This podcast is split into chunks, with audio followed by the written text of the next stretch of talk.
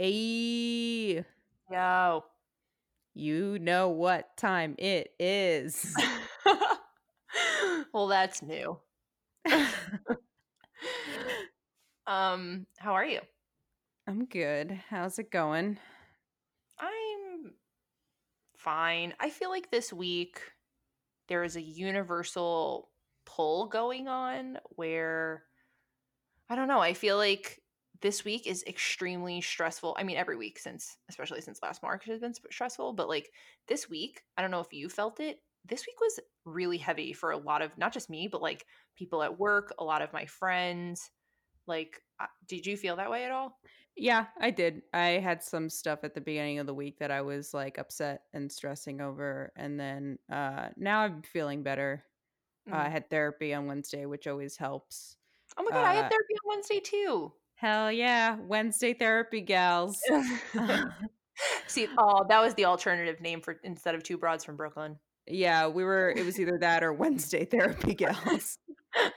the merch just wouldn't sell quite as hot. Yeah, we don't have merch, but we might. I don't know. we might. We'll get there. See what we Um, yeah, I feel like this week has been so stressful for so many people. Um, like, and I've noticed actually therapy is where I noticed this this week. We talked about it in a few other epi- like an episode ago. Might have been more than that. I don't even fucking remember. Um, we talked about the dramatized language of New Yorkers. Oh yeah. We we I feel like we're constantly talking about that. But I have been on a whole other fucking level this week with my descriptive storytelling. Like I I'm hyper aware of it ever since we talked about it, but even in therapy, so I was just like I don't even remember who I was talking about, but um I was saying like this is I I literally like I stopped myself in the middle of therapy and I'm like, wow, that's really fucking annoying. Um I said he literally used to be the most considerate person in the entire fucking world and now he's actually the worst soul ever. I could have just said I literally could have just said, you know, he used to be really considerate and it just doesn't seem like he is anymore. Boom. Yeah. Like very matter of fact. But I had to throw those I, I, and I've been doing it all all week. Like I went to the fucking gas station the other day and I went there's like eight gas there's eight pumps in the station. I went to three, none of them fucking worked. And I got in my car and I was like, is the universe just fucking conspiring for me to just like hate everything today? And I'm like, okay, you need to relax. Like it was one inconvenience after you got a Starbucks rather seamlessly. yeah, but I mean, I do the same thing all the fucking time. I feel like since we started this show, it's a, I, I'm telling you, it's a very New York thing. I feel, and like, or maybe an East Coast thing, or an Mm. Italian, or I don't know, but uh, it's funny to me, and like, Oh, it's funny. so It's funny. funny when I say it, but if you're with somebody that doesn't quite understand it, they think you're Mhm. like they need to bring you to a hospital like when i'm like i like hang up the phone with somebody i didn't want to talk to and i'm like shoot me in the face like you know like that's so unnecessary and dramatic and i really need to watch my language um.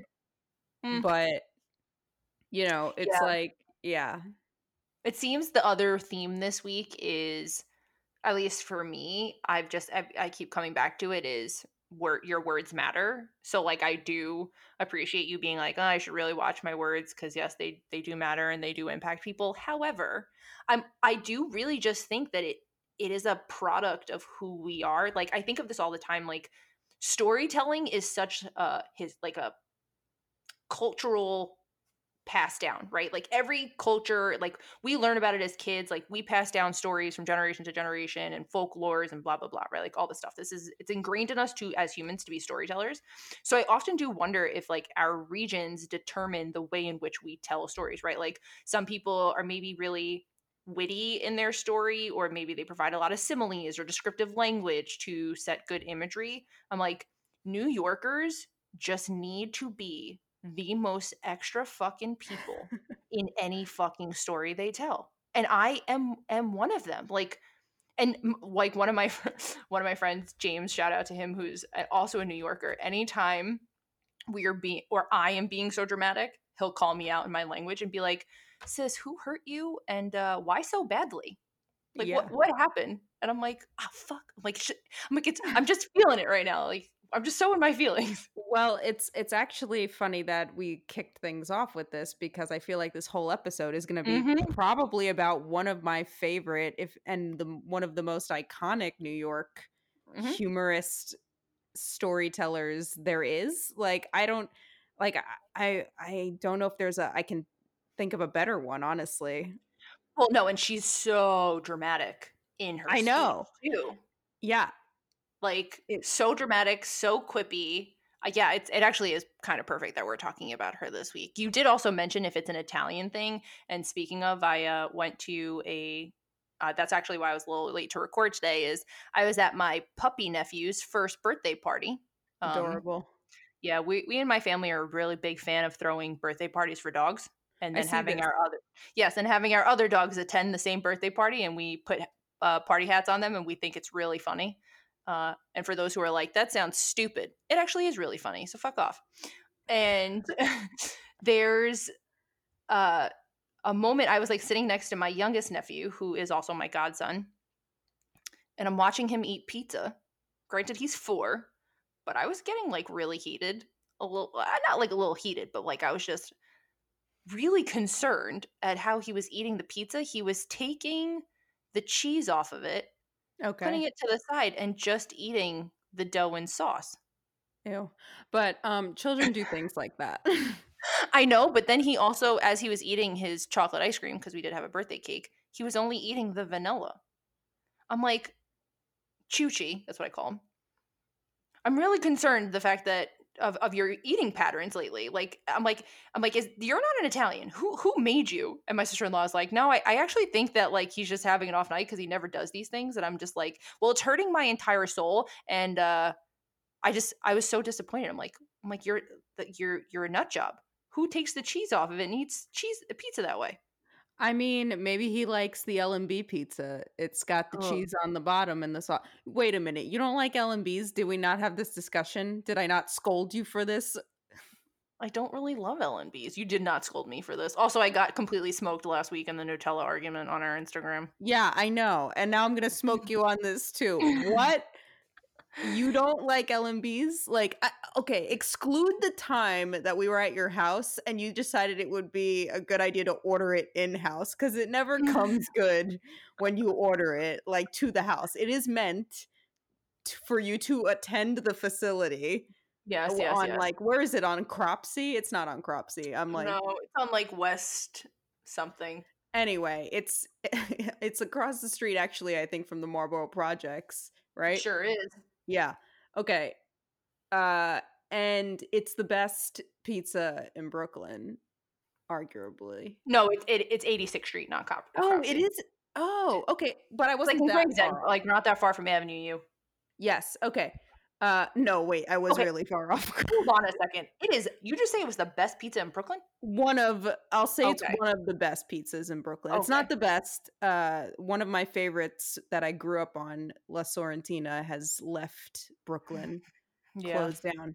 Uh but uh and they're you know, growing up I wasn't much of a sauce gal on my pizza, but for some reason that pizza they do the mozzarella and then the sauce on top and it's a Yeah. square slice and that's how you Mhm. got to get it Yep. and you go to L&Bs and you sit outside with your softball team after you won the championship and you just enjoy a nice L&B pizza square.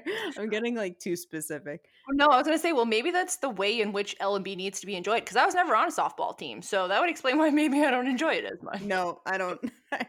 I think no, I I like it if it's I like the pie well done. Like I like the good crisp on the bottom. yeah. I'm not really a big sauce type girl on like I, I like a good balance of everything and maybe that's why I don't love it. I just I don't know, it didn't uh it never just like did it for me as a kid. Like I just and I I still feel that way and I definitely think since they switched owners that's like a personal thing they're they're Wait, just not as do you know, like, I don't know if we should be saying this. There was like that thing in the news a couple years ago where wasn't the owner like stabbed in his house and Oh, like yeah. died?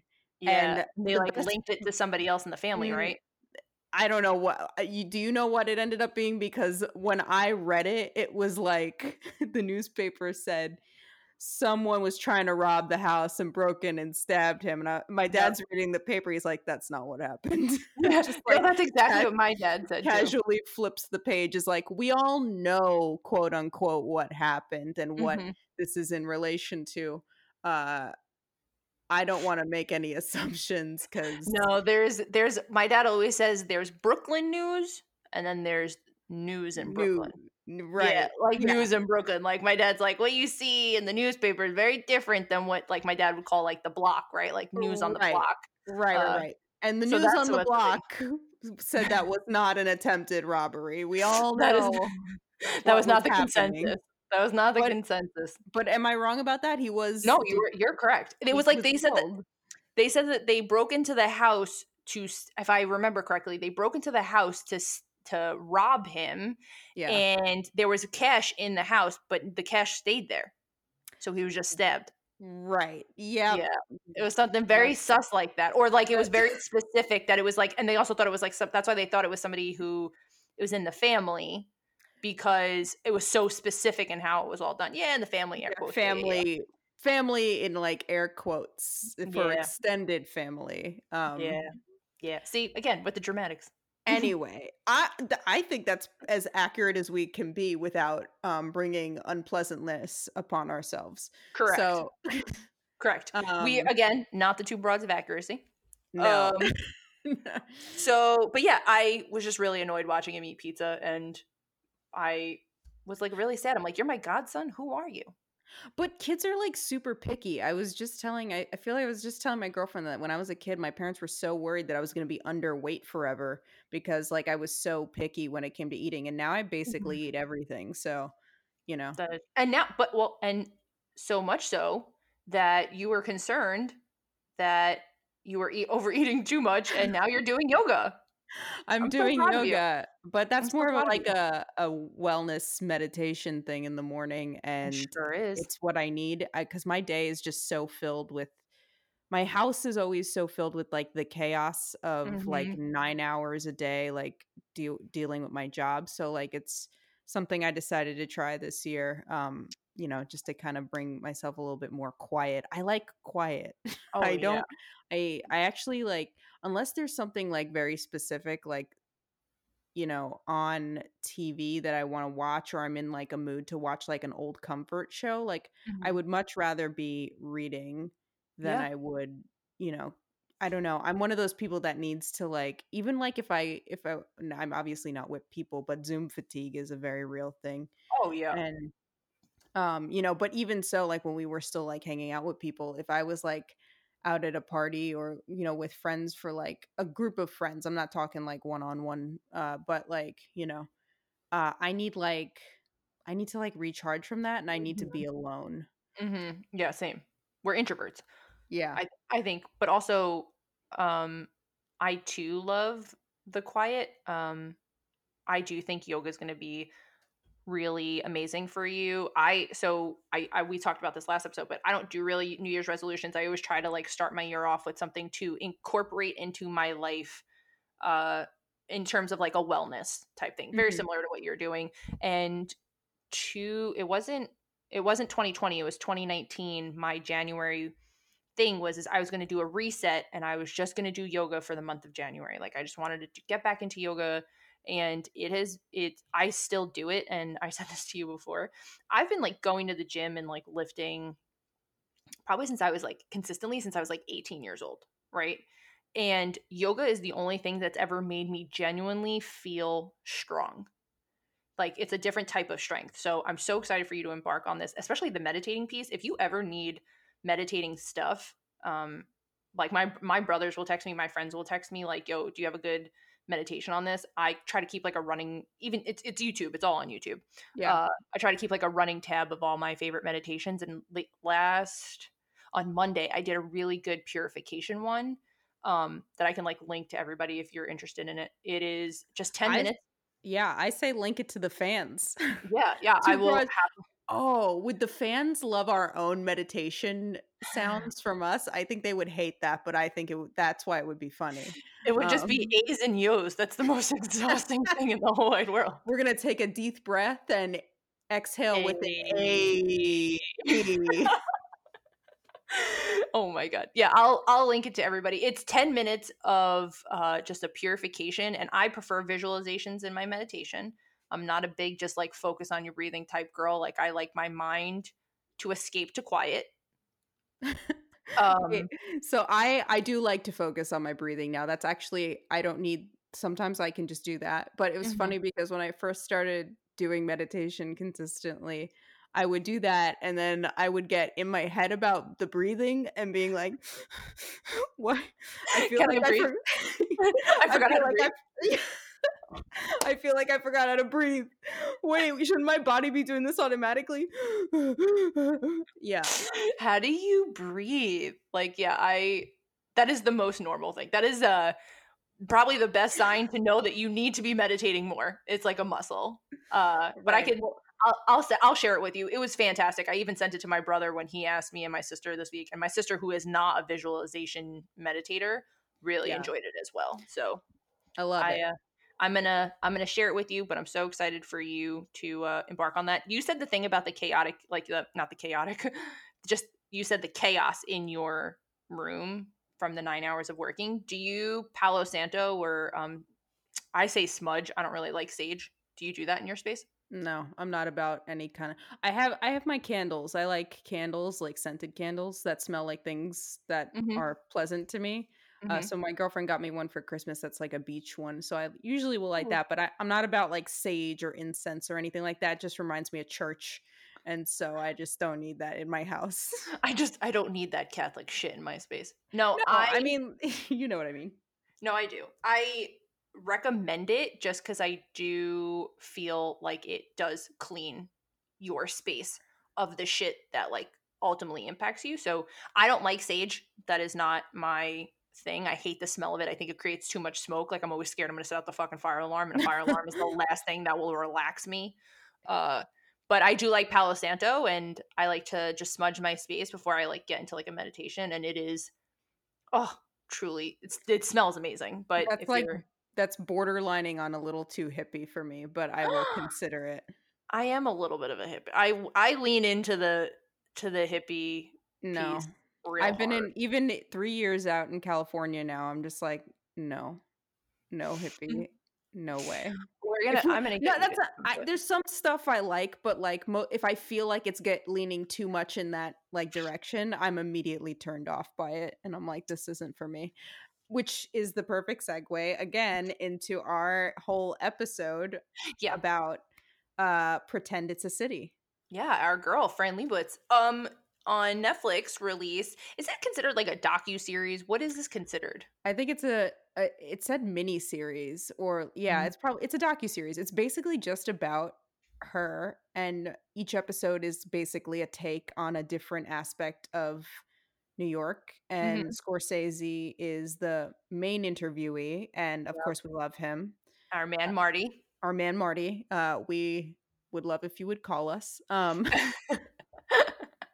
yeah, I I did enjoy the the random pieces of other interviews, like Spike Lee was thrown in there. Yeah. Um, I don't really know that I love him, but again, I just like that it was a part of it. Alec Alec Baldwin was yeah. randomly thrown in there. Uh, Olivia um, Wilde in the later yes. episodes. Yeah. Yep. Yep. It was. It was. What were your initial thoughts? So, for those who do not know, yeah, like uh, Fran Lebowitz and Martin Scorsese released this mini series on Netflix where it's called Pretend It's a City, and it's basically just a focal point of New York each week that she takes on. And did you know how she got famous? honestly based on uh I, I just knew she was a writer and like I, yeah. every time i'd see a piece of hers uh in like the new yorker or wherever mm-hmm. else it might have been you know i always read it because i just always loved her like sensibility she's like the classic she is the new yorker like she is mm-hmm. what i aspire to be like that's mm-hmm. what i want to be when i'm like her age that she is now like i want to i'm gonna i can totally see myself back in new york in like my fucking bougie apartment that I couldn't mm-hmm. afford before mm-hmm. and just like also like you can't get somebody was tweeting about this it's like you can't get famous the way she got famous anymore no no like she wrote two books and yep. then basically just became like a cultural like icon because of the two books she wrote and like Well, people yeah. would just like in she's been to so many like like gallery openings and Mhm. Theater openings and like all these things like this People uh, just cared about her opinion. yeah and it's so interesting and i love that too because she's just like witty and charming and you Mhm. know like and i, I mean i st- I, I find that attractive like Yeah. i and it also kind of i guess gives me hope that i'm like you could just be a witty and charming new yorker and things will happen for you you know Yeah. uh She's not from New York though, did you know that? i did know that yeah she Yeah, came to new york Jersey. when right i think at this point though she gets ch- Oh, yeah, no, well she gets She gets the like she knows New York, I would argue better than some fucking New Yorker. Like she gets the um spirit and essence of New York, which is she why is yes, yeah she she has it like her frustrations and the mildest most inconvenience. Like you made a comment about like I'm going to live in my apartment that I can't afford, and she summed it up perfectly. She's like no one can fucking live in New York. No one can afford to live in New York, but yet we all do it. yeah i like love that she she gets it. You know, we'll we'll give her the pass. But yeah, she's not from New York.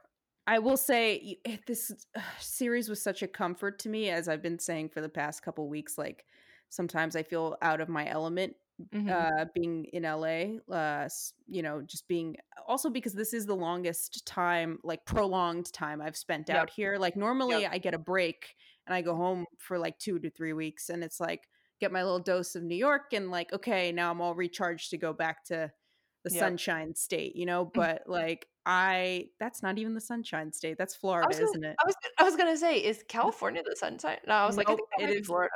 It is Florida. My bad. Definitely don't want to go there.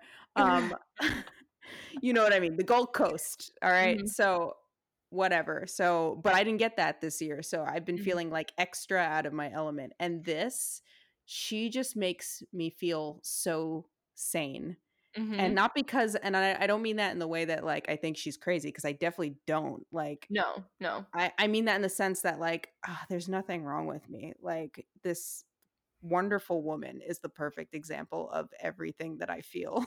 Yeah, I was gonna say she does such a good job of summarizing our thoughts in ways that are like like you could tell like she spends you can tell she's a writer because she's you can tell she spends so much of her time thinking and drawing conclusions in her head and she just waits for opportunities to explore them and say them. Like i think she has a take on the show um about talent and she said talent is the only thing that is randomly distributed among people right? Like you can't buy it you can't and that's she's like that's why people anytime you hear a success story and it's so true anytime you hear a success story we are so obsessed with how someone did it outside of talent because we will get we get too annoyed by the idea that this is just something that like was randomly given to you. And we Right. can't do that right? Like so if you can tell us how you did it then we can copy it and do it too. And yeah i i love that you can just tell she spends so much of her time reflecting about life reflecting about her her the the surroundings that she is in and just thinking like about it so critically and then like drawing her own conclusions. Like i think somebody else asked like uh where does humor come from? And she's like you get humor the same place you get your height. Like it it's not something that like it actually comes Right. from something. And she said and this is like one of the things i was like where the fuck did this come from? Like i have to ask kola. She said her mother told her not to be funny because boys don't like girls that are funny. Yeah. Where the fuck like where did this notion come from I feel like that's a very like old school thing. Like I, I mean, I was never told that. As soon as I started talking, everyone was like, "Well, she's got a smart mouth." Like I I yeah, I always wanted to be funny. Like being funny was like being funny was like before you know like i before i guess like i started drinking and like you know it was like my like social like lubricant i don't know Mhm. like it just like happened it was mostly a defense mechanism because i felt probably Yeah. inadequate um but i liked that whole idea of that talent is like randomly distributed i loved that Mhm. um because it just reminded me when i was doing comedy um you know i would she even mentions this at one point where she tells her parents not to like keep paying for like her like cello French hor- cello lessons. That's what it was. Um, because she was like, you know, she wasn't very good at it. And like, I, not to say that I wasn't very, very good at comedy. I don't think I was as good at improv as at the time I wanted to be. Um, and to everybody listening to this who thinks uh, that is very trivial, um, it is. But at the time, in my world, it was very important to me. And I would see people and I would know immediately, like they just have a specific knack or sp- you yep. can always tell, regardless of what art form it is, when you see someone and you kind of just know you're just like that person's whatever it is, not even that they're going to be famous, just like they mm-hmm. have it for this particular medium. And I saw so many people like that. And I think I really like stressed myself and worked because I thought that I could acquire that, but that's not something that can be acquired is what mm-hmm. and it's exactly what she like points out, you know. Um, yeah. Yeah, I, I excel I, in other areas. I don't it's not a thing, but you know what I'm saying? Like Yeah, no, I I just appreciated um her take on that because I'm like, "Oh shit, you know, I've how many times do we become so obsessed with that it's almost like she just is a is an amazing observer and then articulating like articulating the the things she's observed in a way that's like all of us have always thought it but are not consciously thinking it.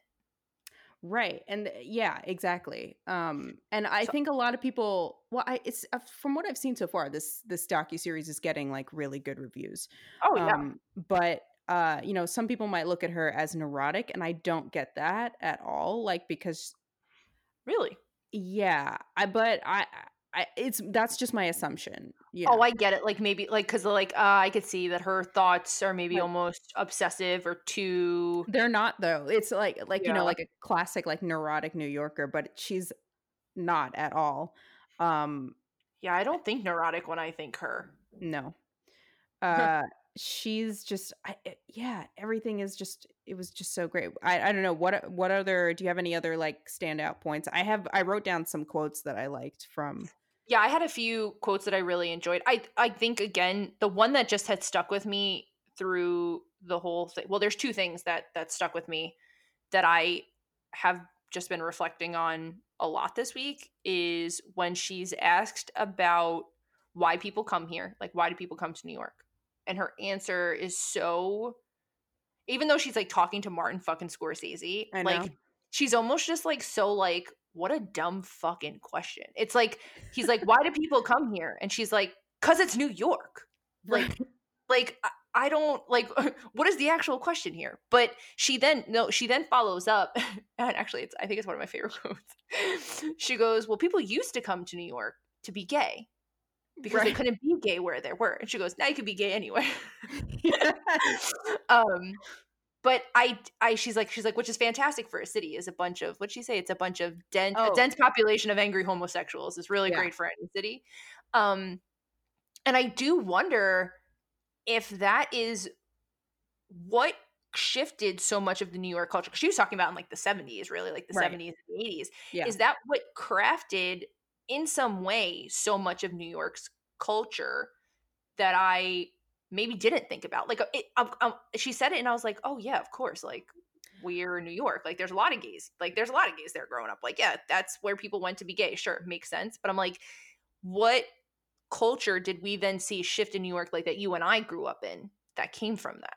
Well, 90s New York when we were growing up still felt a little residual like dangerous um correct? Yeah. Like yeah, yeah. You, you know, like I, I, would say up until maybe after 2001, after the mm-hmm. World Trade Center, then it kind of started uh you know being a little more uh, but i'll be honest like and i don't know if this is just because we grew up there but i never felt scared or unsafe in new york like even when i started like going out like okay w- by the time we started like taking a train to the city and like doing all these things we were it was probably like the late two th- 2000s and mm-hmm. like early 2010s.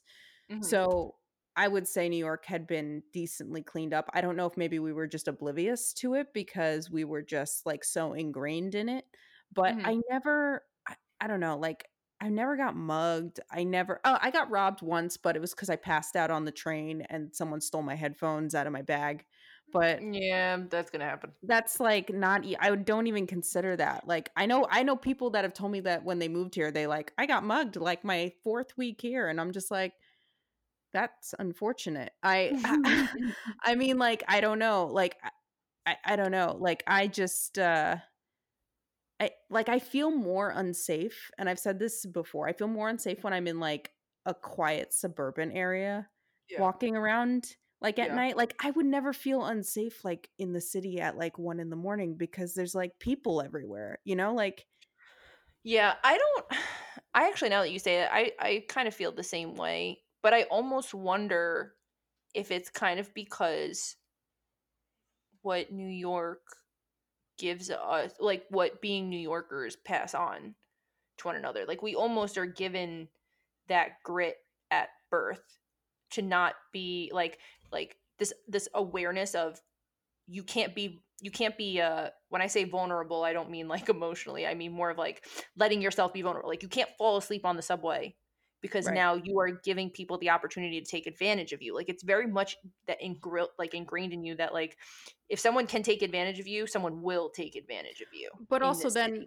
How many times have you fallen asleep? I've I've slept on the subway plenty of times and still woken up to get off at my stop. You just there's a correct way to sleep on the subway and an incorrect way to sleep on the subway. The incorrect that's way true. is is to be blackout drunk with the tote bag and your headphones clearly visible at the top. My wallet thankfully was in my jeans and on my Mhm. I was sitting on it. So but when I woke up at the wrong stop i've only ever fallen asleep on the subway um like during like rush hour like when Yeah, i'm coming home yeah, from work when you're yeah right or going uh, sometimes in the morning I would sleep on the way to school or to work, but yeah um you know, it actually this brings me to a great thing. So she does bring up I don't know if you saw this part of the episode yet, but she brings up that time that one time she Oh, I think it was the first episode where she was robbed. Do you remember that she Mhm. yeah Okay, I loved this story because she says that she had her car parked on the street and she came back and her windshield was broken. Oh yeah, yeah, yeah. Right. And mm-hmm. the whoever robbed her took the two things that were on her dashboard, which was a pack Like of an cigarettes apple. Yeah, and an apple. Yeah. And so she was like, I called over the cops because they were still cops on the street back then. Mm-hmm. And she was like, you know, that look what happened. They broke my windshield and they robbed me. And he was like, well, what'd they take? And she was like, well, it was a pack of cigarettes and an apple on the dashboard. And the cop goes, well, what'd you expect? it's yeah, it's so true. Actually, I I also loved that part too because I'm also like we are again as New Yorkers, I think more desensitized to things than any other group of people. So like when I when she was telling the story about her being robbed and I was like yeah, you left at the time a pack of cigarettes on your dashboard. Like, someone's gonna break your window for that. And it's like nothing. Like, I had my car broken into when I lived in Queens, and someone broke my window, and they didn't even take anything. like, I think, I think like we're just. I kind of just like woke up, and I was like, my car was locked. Like, nothing was in the car. Like, there's nothing visible that they would take.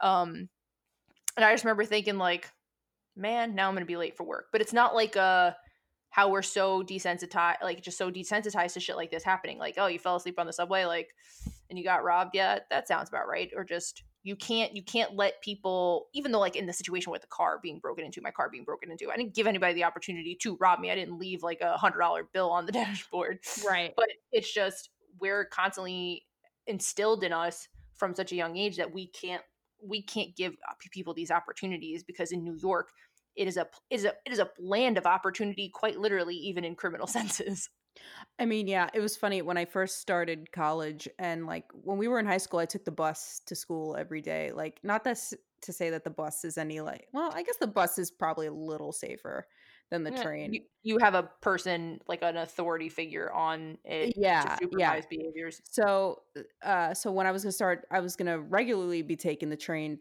to uh, school every day. I was like, oh, you know, you know, you're excited first day of college. I was Mhm. like, I want all new shit.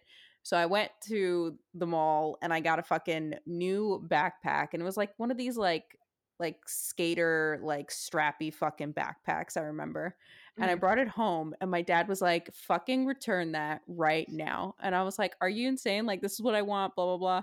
And he's like, "Look at all these fucking straps." He's like, "That's all you need is to have somebody fucking grab that on the Yep. train and you know?" Yep. And I was like adamant about like that's not going to happen and blah blah blah. But then you know, the more I meditated on it, I was like, this is not like a backpack I you if you saw the bag, it had like it did. It had too many straps. It's because it's for like fucking suburbia, fucking skateboarding to Mm. school every day. You know, like it's not Yeah. something that bel- like it was like it Doesn't gets caught on. city. Right. So I took it back and I got like a plain like JanSport backpack, and he's like, "See, nobody can grab onto this." The ultimate backpack, in my opinion. I loved my JanSport. I do Um, too, but yeah, Yeah, I I did appreciate her story about being robbed. I also appreciated um her line about she said that music it was, she was talking about like musicians and cooks, right? Like these are the people they are the two people or the two types of people that are responsible for providing humans the most pleasure in life.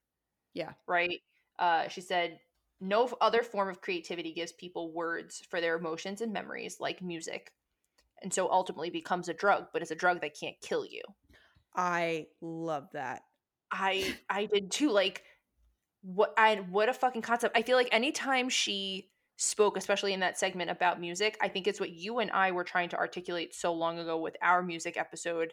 Um, is just how it does give you these emotions and memories. Like it puts words to people's mouths about these things that often like we can't. We just Right. we, we don't. I I often I this is like my theory on why this happens. I feel like people struggle with words for the sole fact that like we are not taught even at a young age to reflect. Do you feel that way? Yeah, one hundred percent. like that is really where our ability to articulate thoughts and anything it just comes from reflect i'm always taught like think before you speak sure but we're never given the space to like really just think about what has occurred to us and then attach things like emotions to it or be able to reflect and be like you know what did i actually get out of the situation like we're never we're never taught to think of things in great depth. So we ultimately will struggle with our words we struggle with our emotions and thus we have hard times uh tying these things together and relaying them in life. Yeah. and i i thought about that. I'm like why is it that people do struggle with that and that's my theory I I agree. I think um because like at least for me before I write something like I listen to a lot of music. I listen to my favorite like a lot of my favorite and again I've I've talked about this on the music episode, but a lot of my favorite like bands and mu- and like musicians like the stuff I like the most is stuff that tells a story because Mhm. immediately I will reflect Mm-hmm. on how even if the story is not exactly like what's happened to me like i just will reflect on something that maybe the song gives that same type of vibe to another moment that i had you know and now Mhm. that's the soundtrack to that memory you Yeah. know so and then from there i can i feel like i can write based Mhm. on whatever the experience was um so yeah but you I, need that you need that space for reflection Right. Sometimes, like, even if I'm like just, you know, I feel like this past year we have had a lot of time to reflect, you know. yeah Um, and even if I'm like in my house and like not particularly like just laying down for a minute, Mhm. like I can't like it's almost like I'm always like thinking about like a song or like I Mhm. I don't know, like something will come to mind and then I'll have to put that song on and I'm like, you know when you can like Mhm. I don't know how else this is going to sound like like sexual almost, but it's like when you're almost there and it's just like I got I know the words I want to write down. I just need that last little like Oomph. push. uh yeah. yeah I, I i think that so much of that comes from though the ability that we are not we're not encouraged to look back on things though right like Right. think about it something happens and whether it's something i guess i guess maybe not so much if it's good but if it's something bad like what's the first thing someone will say to you if you're like thinking about it Don't think about it. Don't- like don't don't think don't, it. dwell on it. I mean, Don't- yeah. don't dwell on it don't I- think about it I I do think you shouldn't dwell on unpleasant things, but you should like deal with it. Like I, I read a lot of stuff that's like, oh, when you're sad, you should put on like a happy song to like lift your spirits. But I do the opposite. Like if I'm like really sad or depressed about something, like I need to like experience because a lot of, you know, my time like with alcohol Mhm. was like not, I don't want to deal with that emotion, you know, like Yeah. so Yeah. now I'm like, okay, well now I want to deal with the emotion and You like sit with it. Sit with my shit. Yep. And then eventually tomorrow when I wake up, I won't feel this way anymore. Well, yeah. And also, I think when we're talking about something like something in that in like this the sitting with your emotions and, and shitting of the shitting Shitting. sitting with your shit right we there's a difference between dwelling on something dwelling on something and reflecting on it i think when we're reflecting we're looking at it with this interpretive lens of let's learn something from this or what like let's break down what happened from a very neutral place. When you're when you're dwelling on it you're only fixating on the things that are hurting you. You're right you're you're replaying that bad emotion that won't let you leave whereas like when you're reflecting on it it's very much like almost like from an objective place even though Mhm. even though it happened to you but it's it's still a little bit more like neutral thinking. I don't fuck with that shit either of like oh you're sad think positively like that is not what our that is not what our ability as humans is. I my friend constantly has to remind me of this and i so i try to practice it so much is when you're in a negative space don't try to push yourself to the other end of the spectrum with positive just try thinking neutrally like Yeah. just shift to a neutral thought instead right so uh i'm sad about x uh like i'm trying to think of like uh okay i tried to go for a run two weeks ago and i got to the track the gate was closed and great now my whole fucking day is ruined like i was Mm. looking forward to this whole fucking run like now i don't want to fucking do anything else like i guess i'll just go run by my house and i'll just like like all by all the hills and i'm just gonna fucking have to hurt like potentially hurt myself because of all the hills and so my friend's like whoa whoa whoa let's shift all that negative thinking and like let's come back to a middle space and i found myself trying to push myself into a positive space like no okay i'm gonna go for a run it'll be a good run it'll be Yeah. okay i'll feel better after but that didn't feel authentic to me either like my like my real self in that moment was like shut the fuck up anna that's not actually how you Right. feel I don't like yeah, I don't like um I'm not a fan of like I- think you shouldn't start the day being like, you know, fuck, but I think like that happens Mhm. sometimes because especially now like the way we're, we've been Yeah. living and you shouldn't have to be like you know, you could be grateful and still like be like, Mhm. oh, God, I just, I have, I, I know, like, you know, I have a lot of friends too and coworkers that I've had that are just like, good morning, like, great. And I'm like, I can't be that bitch in the morning, you know, like, I could be that bitch oh later. no Like, fuck I no need like a two hour like time where no one speaks to me in the Mhm. morning. Like, Mhm. and that's not like a coffee, I need my coffee cliche. I mean, I do immediately, but that's not, that's just a general feeling coffee Mhm. or sans coffee like i just i don't want to you know do yeah I- and i i don't mean this like it's not like not with my like partner or anything but it's like more so like with people that i'm encountering outside my home like i need like oh a, yeah yeah we still need to wake up. Yeah i don't need to talk to you immediately. Yeah i think the thing that helped me in that situation was just you're gonna go for a run period. Neutral thought i'm not gonna worry about what happens after that i'm not gonna worry about the negative shit i'm not gonna worry about the positive shit i'm just gonna go for a run and i'll figure out how i feel after right? There like so it's shifting to that to that neutral thought. Also you mentioned the coffee thing i meant to tell you this before um i'm not really a big caffeine person because while i love the taste of coffee caffeine does not love me. Like i'm Mhm. the i'm the person who will stay up till three o'clock in the morning after like a few sips of coffee. Um so coffee doesn't love me but i've been babysitting my parents dog and he is a little shithead in the middle of the night sometimes so he's been waking me up. And this morning i drank i like was i was exhausted. I couldn't do anything today. I was like my face was like almost on my fucking keyboard and i couldn't i couldn't form a sentence. I was as, i was useless today. Um like i there's never been a more useless person than I uh, this morning and i was like shit i might have to make coffee i finally felt this morning what people who say that shit about like needing their coffee first I Yeah. finally get it now. Because the second I that shit hit my tongue, it really felt like I had a superpower all of a sudden. See, I'm kind of jealous of you because I drink so much of it and have I, I started drinking coffee when I was like well, my parents gave me espresso when I was like 10. So Of course. Uh, yeah, I've been it's so long now. I was drinking it when we were in high school. Like that's I still think probably too young to drink it consistently, but I I feel like it doesn't do that for me anymore. Like, and if I do find a, a coffee that like does that to me, like cold brew is the only real thing, but then it also instantly gives me a panic attack. So like, there's no happy medium really. Um, it literally like uh, I was on a Zoom call when I took the first sip, and the person on the other end was like, "Wow, that looked like the best cup of coffee in the entire like the like the best sip of coffee." And I was like, "Oh shit, I get this now." But I also wonder. You mentioned the thing about um needing to wake up in the morning. Do we feel like New Yorkers are inherently night owls or morning people? night owls, easy. Really? Yeah, because uh, okay, here's my theory. They're night owls that technically are morning people because they're still out in the morning. So that's my theory. I uh, honestly like have always really been a morning person. Like even if I'm tired, like I always manage to get up and like I never really run late to things in the morning. Like it's just I've always been that way. But um I do think New York like and sh- actually Fran says this in the documentary. She's like New York's a night city.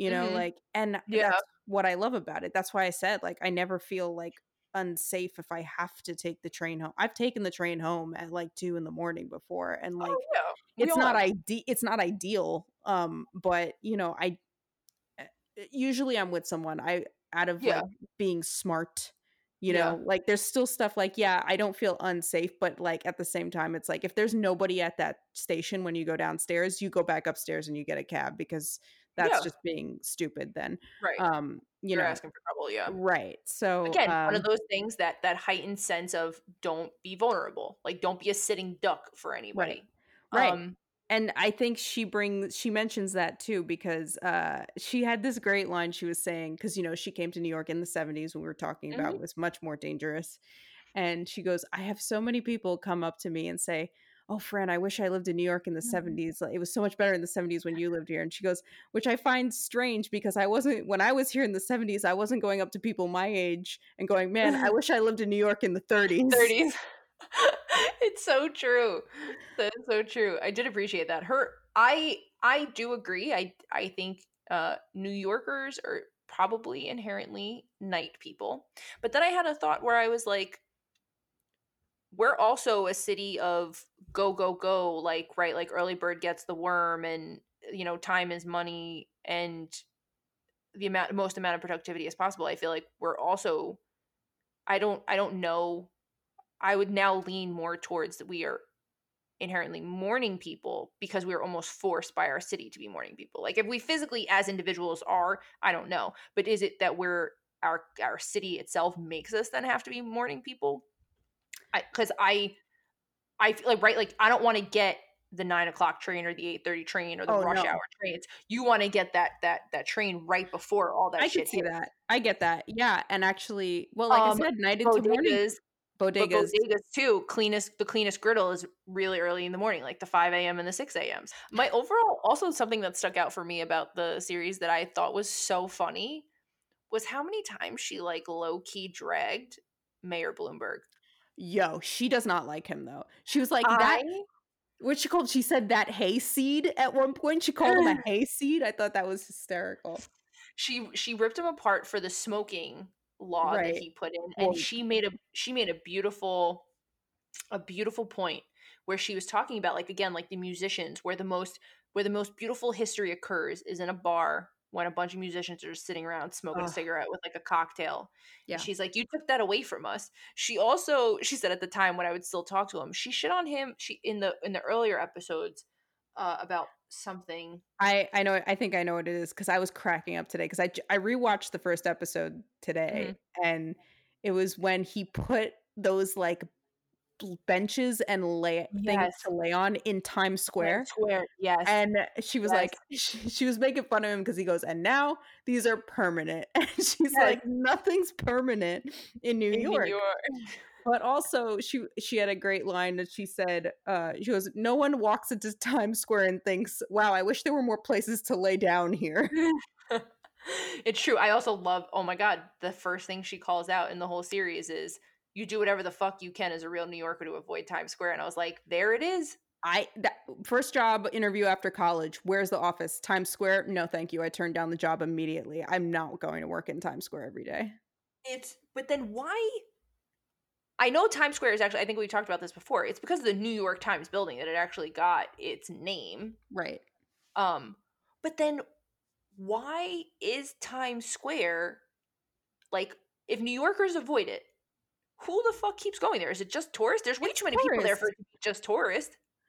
I mean, I'm sure there's people that like, you know, I mean, listen, New Yorkers got a place to go. They got to go. So you walk through Times Square and you move. But it's a combination of those people, I think, and tourists, which is what makes it so congested. Yeah. Um I I remember going there like once and I was like very hungover and it was just like the worst experience of my life. Uh because like nothing you want more than have to see like flashing lights when you have a migraine and like, you know. But uh nausea. I mean even without the hangover, it's like who wants to be there if you don't have to be, you know. Oh yeah. I I don't I agree. She made like a point. She's like, I will walk like 20 blocks out of my way if it means that I don't have to go to Times Square. And I'm like, I have done that.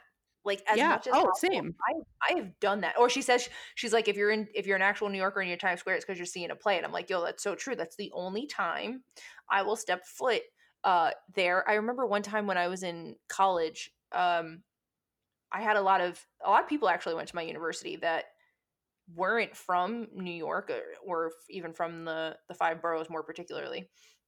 But I remember people would say like, "Oh, I've always wanted to go eat at like the fucking Red Lobster that's in Times Square or like the Hard Rock Cafe, like one of those like main attractions in Times Square." I'm like, "What the fuck are you talking about?" Like I was like, New York City, arguably one of the things, and like she also talks about this again with the food in in the documentary is like you're in a place where you want any type of fucking food in the whole wide world, you can find it right here. I'm like, you're gonna go to a Red Lobster, a chain restaurant in Times Square. Although I will say this, uh, Bubba Gumps, which is in Yeah. Times Square, I believe, fucking delicious. That is one I mean- chain I will always fuck with. Right. But it's the point of like it's in Times like there's just she's right though. There's just too many good restaurants that why Right. would you do that to yourself? You know? yeah, I don't know why I would. I Like even just if I was a if I was a tourist and I, I like I think Times Square universally is known as like the tourist you got to go see it just to see it.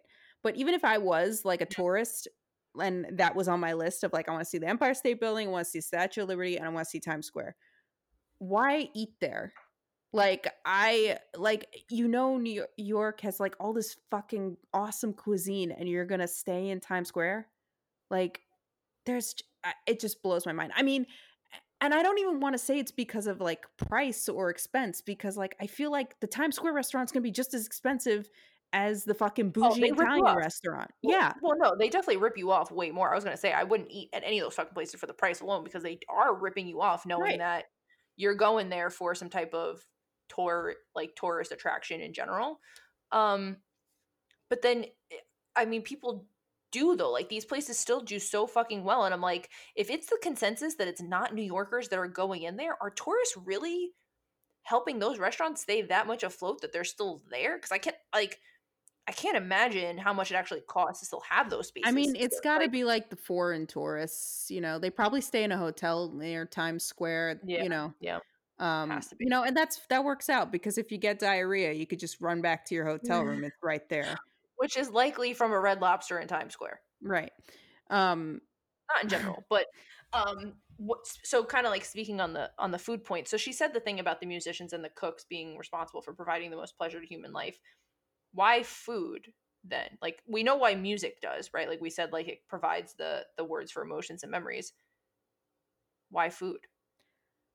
I mean, good food is just like I mean, this seems so silly to have to like almost like go like articulate, but I guess it's like I don't know, like uh, I you know, there's been plenty of times where I'm like, I'm gonna grab a dollar pizza. Rah, rah, rah, I'm running around the city. But like, if I get a chance to like, like when I used to take like girls on dates and stuff, or like even when I was dating like my boyfriends, like if we like went to like a good restaurant, like I, I don't know, it's just, I mean, like good food is just like a, spot, a good food, a good restaurant spot in New York is like also like then becomes kind of like your thing, you know, like. Yeah. I would repeatedly go to this one restaurant for dates because I really like the way they made like grilled octopus or you Mhm. know I I mean you know I didn't always have money to spend at these places but like when I did like yeah I want to go to like a restaurant that I don't know it's I can't explain it. I, it's just like like I, it's kind of like how like New Yorkers like and she mentions uh I don't know if she mentioned this in the the documentary or if it was something I read but like a lot of New Yorkers will order from these restaurants too. Like, Mhm. you know, like New Yorkers don't really cook. Like Yeah. who has the time? Like who has the space in your apartment? Like, you Also know, true. and like if your favorite Some place, some you New know. Yorkers barely get stoves. Like, if know. read if like, anybody listening for fun, like, just go and look up some rentals, like, especially in, like, Manhattan proper. Um, look to see what some places actually provide people. Like, I remember one time I just looked for fun, and someone wrote, like, "You'll have a sink in the bathroom and a refrigerator, but, like, you don't actually have, like, a full functioning kitchen," or something like that, and I'm Yeah. like and it's like it was like a studio and it was like, of course, like $1,500 a month. I'm like, "You don't fucking get a kitchen?"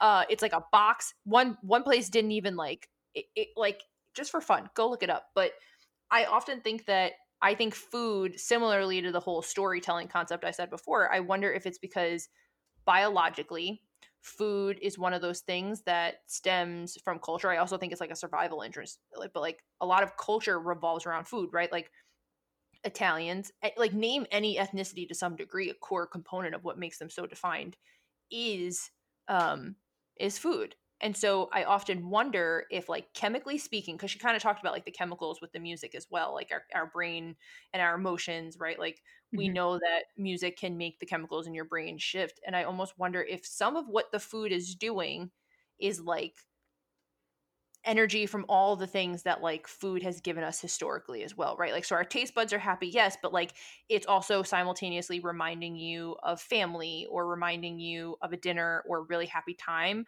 even though you're not consciously thinking of it. Yeah. So I'm like, maybe that's where, because I almost never met, and we could have a listener who's like, "Mm, I'm the first one. I've never met somebody who's like, I feel fine about food. I don't Right. know, like, Yeah. like I need it to continue to survive on this planet. No, I think that would be a robot person. Right, Um, like, I've never met someone who's not like, "Oh, I like oh my god, this is like food," like, gets passionate about food. We fucking get passionate about food about almost every episode.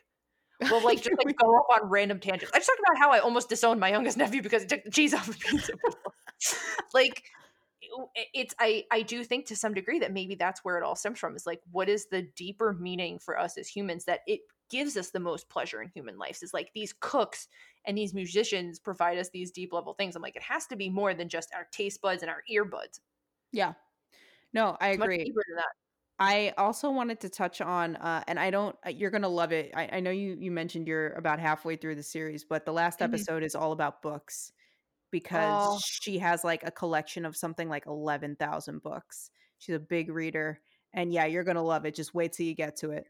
But where the fuck uh, does she keep them all? I mean, the woman is like, I ch- looked up her net worth. It's like two million dollars, which like I'll I'll take that. Um, really don't she you really can't get rich like her anymore. You can't. It's impossible. I've been trying forever. It's not going to Mhm. happen. Um, but um, a lot of I, I liked a lot of what she said about books. Um, you know, she has this famous quote that you can usually buy on a mug. I believe it's like, "Think before you re- uh, think before you speak. Read before you think. This will give you Mm. something to think about that you didn't make up yourself. A wise move at any age." I love that so much. Yeah.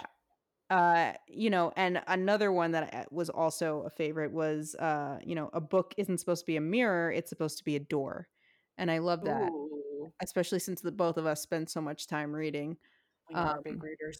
but you're gonna love it uh that whole thing book reading is supposed to be a door. In, in other words, what her argument was is that a lot of people will get turned off to reading uh, something maybe because uh, you know they don't see themselves reflected in it, and like I've definitely done that at times, but I also like Mhm. it depends what mood I'm in. Like I I'm like very particular about the books I pick out. Um but most of the time I'm like I'd rather like tell me a story, like tell me something I don't know about, you know, and I think that's what Yeah. she means by it's supposed to be a door. Um also I appreciated that we're both the same way that if we are reading a book and we don't like it, we just don't finish it. Um Mhm. and we don't ca- count that as a book that we have read. It just simply disappears. Yeah, I struggle with that as well. I will I will if a book if I don't finish a book, it had to have been the worst book ever written. Like I wrote um I I mean I read All the Light We Cannot See oh uh yeah. back in actually in the beginning of the pandemic and it it wasn't my favorite book. It was a decent story. It I'm not going to lie, it's it took me uh it's probably the longest it's taken me to finish a book in a really long time, but I couldn't not finish it. Like that's just how I am. Like I have to persist. I have to keep going. Like I have to finish the book. I got to the end. I was a little annoyed that I kept it going, but I was a book has to be really bad for me to not keep going. Agreed. Yeah, I'm the same way. The for the the only book I have two books that I did not finish. A couple years ago, I started reading Naked Lunch by Burroughs, William Burroughs, and um which was surprising cuz I don't know, something about it, maybe I can try and pick it up again. Maybe I just wasn't in the right space to read it at the time, but I never finished it. Um and then recently last year I read uh America's Original Sin, which was supposed to be about racism in America Mhm. but was like on this like real like Christianity take. The whole book was just like racism is bad because God, blah blah blah. And I'm like, how about just racism is bad? Like, you know, like full stop. We don't need and like, you know, I just like got annoyed with it and like I just like couldn't finish it. So, but I will say they're books that I don't like that sometimes I'll finish because I have scathing things to say about them um but like like i just read uh, rock bottom at the renaissance which i thought was going to be a real good like Mhm. journey through like depression and addiction uh via the lens of like music like some of my favorite songs that this author and this dude was just a piece of shit like and i was so mad that i wasted a gift card on that book that i had to write a, such a bad review and deter people from Did it have good reviews? it had like lukewarm reviews like uh, it, Mm. you, you listen y'all decide for yourselves go on goodreads.com you'll see my I review Goodreads. you'll Love see it you'll see my review for rock bottom at the renaissance like i'm not you know I love Goodreads. Um, that's like how I keep track of everything. I also same. Did realize that when she she only wrote Fran Lebowitz only wrote um two books those two books, but so much of her identity is around like she didn't even she like spent most of her childhood reading. I found this really interesting. She spent most of her childhood reading, most of her time reading, and yet she herself barely graduated high school. She Yeah. got I think she got her GED because she got kicked out, which she got kicked out kind of going back to what we were saying before uh because of just like her general crudeness or like demeanor or like attitude towards things, which means I'm like is very New York. Um yeah. but how brilliant one must be to spend all of that time reading but then not graduate from an educational system. Yeah. And then how like i'm almost like do i need to read? Have you read these books? Because i have not. Okay so i haven't. I, i've always said i was going to i cannot find them like you have to buy them on like ebay is what i've realized like they are like not in print it seems. Wait really? Like i mean listen i could be wrong i usually find stuff pretty quick uh but from what i've seen it's like mostly ebay. Uh if you find it right now prove me wrong because i can't. No i know i i'm actually really fascinated by this right now. So um but i would of them is love called- metropolitan life yeah like that's the one i'm looking up right now and then social studies i mostly have looked for metropolitan life uh i think she wrote that one first and then social studies um so i haven't looked to see if social studies is floating around out there but i couldn't find like i'll probably end up buying it from ebay if i'm being honest but yeah. So you uh, let's see. You can there are some libraries around me that apparently have it, so always always good to know. Yeah, I'm looking at the hardcover copy of the book and it says currently unavailable. Yeah. So this is on Amazon. Yeah. What about it is like so difficult to get your hands on? I mean, it's Fran Lebowitz, and she wrote only two books, and the last one she wrote was in 1981. Like, it's crazy. So, I mean, also, like, she's just such an icon. That's the thing. That is wild. Maybe did they like stop producing these books? There's no. It's not That's- like the Bible. I mean, you who knows what the situation is, but like some books are just like that. I have a really hard time finding, um, and then I eventually do, and I feel like I've won a prize. But um, it is uh, a special prize in its way. Yeah, I I thoroughly uh, I've been enjoying it a lot. I'm definitely gonna go and uh, finish the series. Did you ever watch Schulz Saves America? no, uh, because I saw a trailer and I'm like, I can't fuck with this guy. Yeah, I figured you weren't. I said I warned you. I said I was like, there's No. a lot of No, no, no. It's not even the content. It's just again my whole outlook on most uh cis like male comedians that Mhm. I'm just like you have nothing. You cannot I, comedy is supposed to come from a place of like you know, I mean comedy can come from anywhere, but it's like mostly like a marginalized group of people, you know? Like and I don't feel that like white men cis white men are straight and whatever ha- are that like you have nothing new to say to me you know like your Yeah. take your take is just outrageous to be outrageous it's not insightful in any way i don't know listen i cool if you like it that's awesome like i no, no, yeah. I'm I just, just- I I just just- curious. i'm like i'm not gonna stress myself on this uh because i don't need to so Fair. uh but yeah That's fair. I would encourage you. They're only 20 minute episodes. Try. I I agree. I see what you're saying. I definitely see what you're saying. I do think that his uniqueness is the fact that A, he is a New Yorker, but B, he himself calls out a lot of hypocrisy that comes from the things that often frustrate you and I. But he does it in a very tactful way. Um, I also am going to push you and encourage you this year to uh, step out of those those boxes of of these notions we might have had previously. I'm just going to Uh, make you try the other new things. alright. You're trying yoga.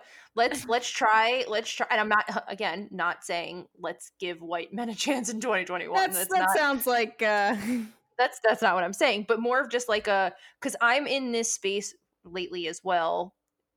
To anything I quickly write off or not necessarily dismiss, but just say like I already know a lot about. I am trying to stop myself and be like, but do you? And I'm not talking about like uh things that I definitely know I know about. Like I'm not gonna go out tomorrow and buy a fucking book from oh god, who's that? Who's that right winger with really bad eyebrows? Ben Shapiro. Oh fucking christ Right? Like I'm not gonna like give that guy a chance or give him my money per se, right? Like I'm not gonna go down that road. But when I think I already know people's other side of the stories that might be different than mine, I'm just trying to push myself to get out of that space a little bit to be like, well, maybe seek to understand or seek to know a little bit more first. So I'm gonna encourage you to do the same. All right Not all the time. Not all the time. There are some white men who don't deserve to click play. I- But yeah i i just uh i have very specific biases like, i've spent so much time about around like white male comics well, that i especially in comedians, yeah. right so i just bear with me in the sense that i agree i think that's a good idea and a good outlook to have but i think my tolerance because of that experience is just we're at like below ground level at this point we're below the, The bar- basement The bar is- buried in the grass. there is no bar the bar has been used to bludgeon myself with so i don't have to listen to what they have to say That's Um, fair. but That's fair. But I, I, I think our conversation about like uh, we were talking about people giving people like the space to grow or like judging them based off of things that we don't feel they're allowed to like. Right, like one of our favorite shows. Right, you and I are not. This is actually what sparked my new train of thought that I want to hold you to as well. Is when we were talking about. We, we won't tell people what one of our favorite shows is because we are not allowed to like those shows I, be- well, or like we just don't want like the judgment or like the commentary behind it. So, like, I because right like because we are one way that means we then have to fall into all these other categories I see well. what you're saying. I see what you're saying. My yeah my argument for that is because I've it was more of a thing when we were you're right. I have no argument. All right, that's fair enough. I'll I'll let you have that. no Um, i'm and and at some point this is like what makes our friendship this is what makes what we do on this podcast and our friendship so beautiful you could just be like hey i did try it and here's still all my pissed off qualms about it or it's just more of like a because like we had that conversation about one of our favorite shows and i was talking to a friend about it and they were like yeah this just is not a show i told them and they were like yeah that's not really a show that i would think you would like and it almost made me feel like i failed my identity as like a feminist in some way yeah, I I get that. and I was like, well, why do you feel like that? Well, they were like, because you like X, Y, and Z. And typically that also means that you care about A, B, and C. And I'm like, okay, well, I, I am X, Y, and Z, and I kind of care about A, B, and C, but then don't fucking pigeonhole me that I can't not like this thing then too. And I'm like, do I do that to other people? Right. Yeah, exactly. And uh, I will say as as far as I love that we're talking in code about this show. They'll figure they'll know what it is eventually, but Oh yeah, we're gonna do a review on it and we're Yeah. gonna go balls to the wall. uh but I would say it's because we grew up with it. You know, that it's like Yeah. it's not friends, people. We already talked about friends, but that friends is another one of those shows that a lot of people don't like. And I'm just like, but you hang on to it because it yeah.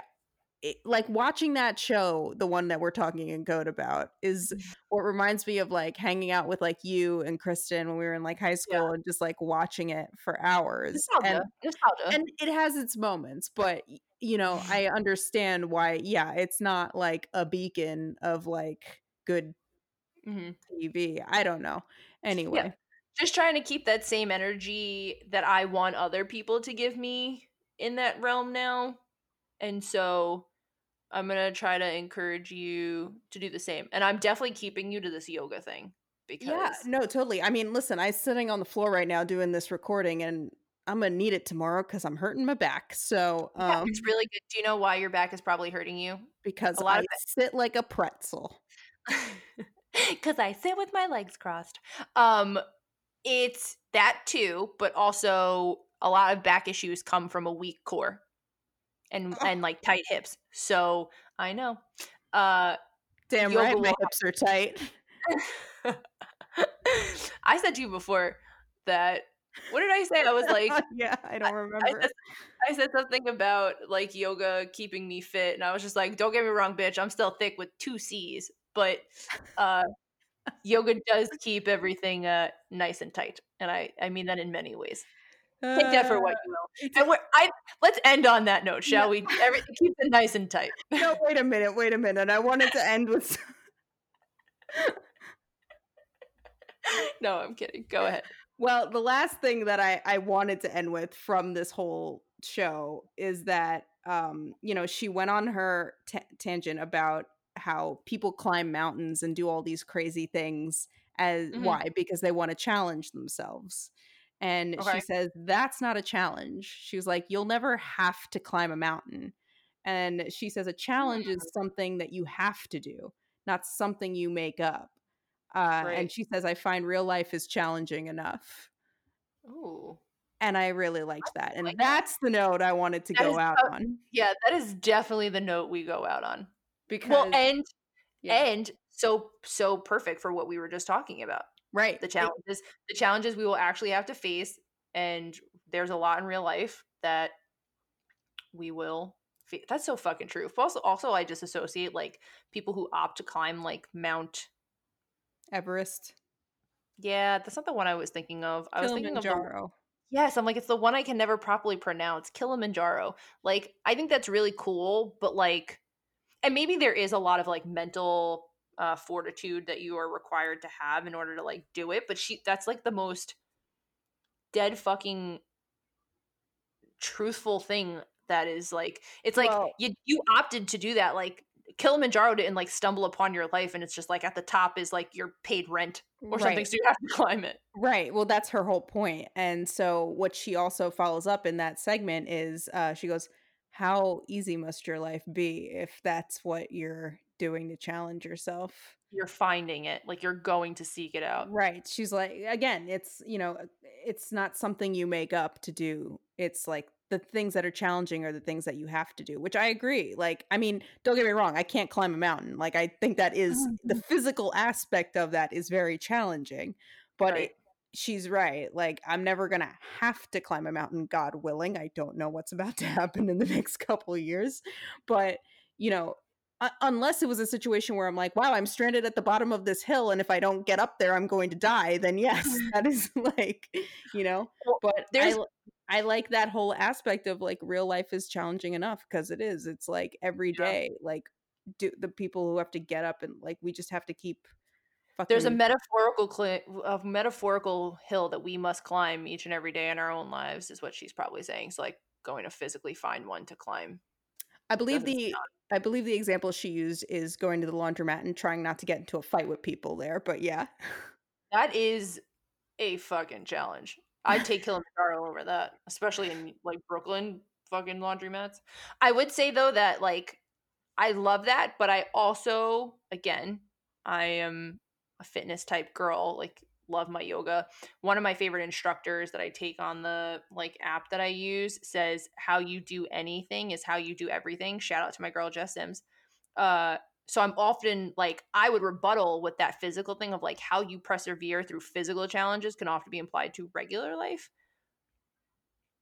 That like again, I agree with what she's saying, but how do you practice hard things if you don't do them even in like a physical sense?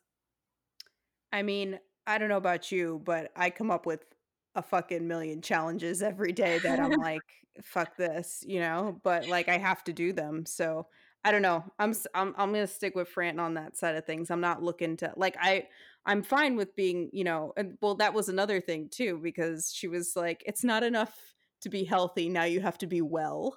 And that was really actually really Health funny. and wellness. Right. Because she said, and again, this is also great your bad habits will kill you, but your good habits won't save you. And I thought that was, Oh shit. yeah, again, like, not saying it's not good to have, like, it's always good to have good habits, but sh- in the sense that, like, I'm trying to, like, do all this shit now to save me Mhm. from the, the way I treated my body when I was 20. Like, that's, that's not, that doesn't undo it, you know? Uh, Like, yeah. it's good to, that you do it, but, you know, it's not going to repair anything. It won't necessarily uh it doesn't promise an avoidance of anything. Yes, exactly. Like it, It reduces it reduces and helps risk mitigation, right? Like it's risk Yeah. mitigation, but like ultimately yeah, I I- often that's a good reminder for then like how everything is just in a matter of moderation. exactly. like my good things are good to have, but if you're not super strict on them right now, like that's okay too Yeah. because That's it's ultimately not going to save me right. for in the end. That's basic. Yeah, I believe that was the the point. So remember, folks, that's that's the note we're gonna end on.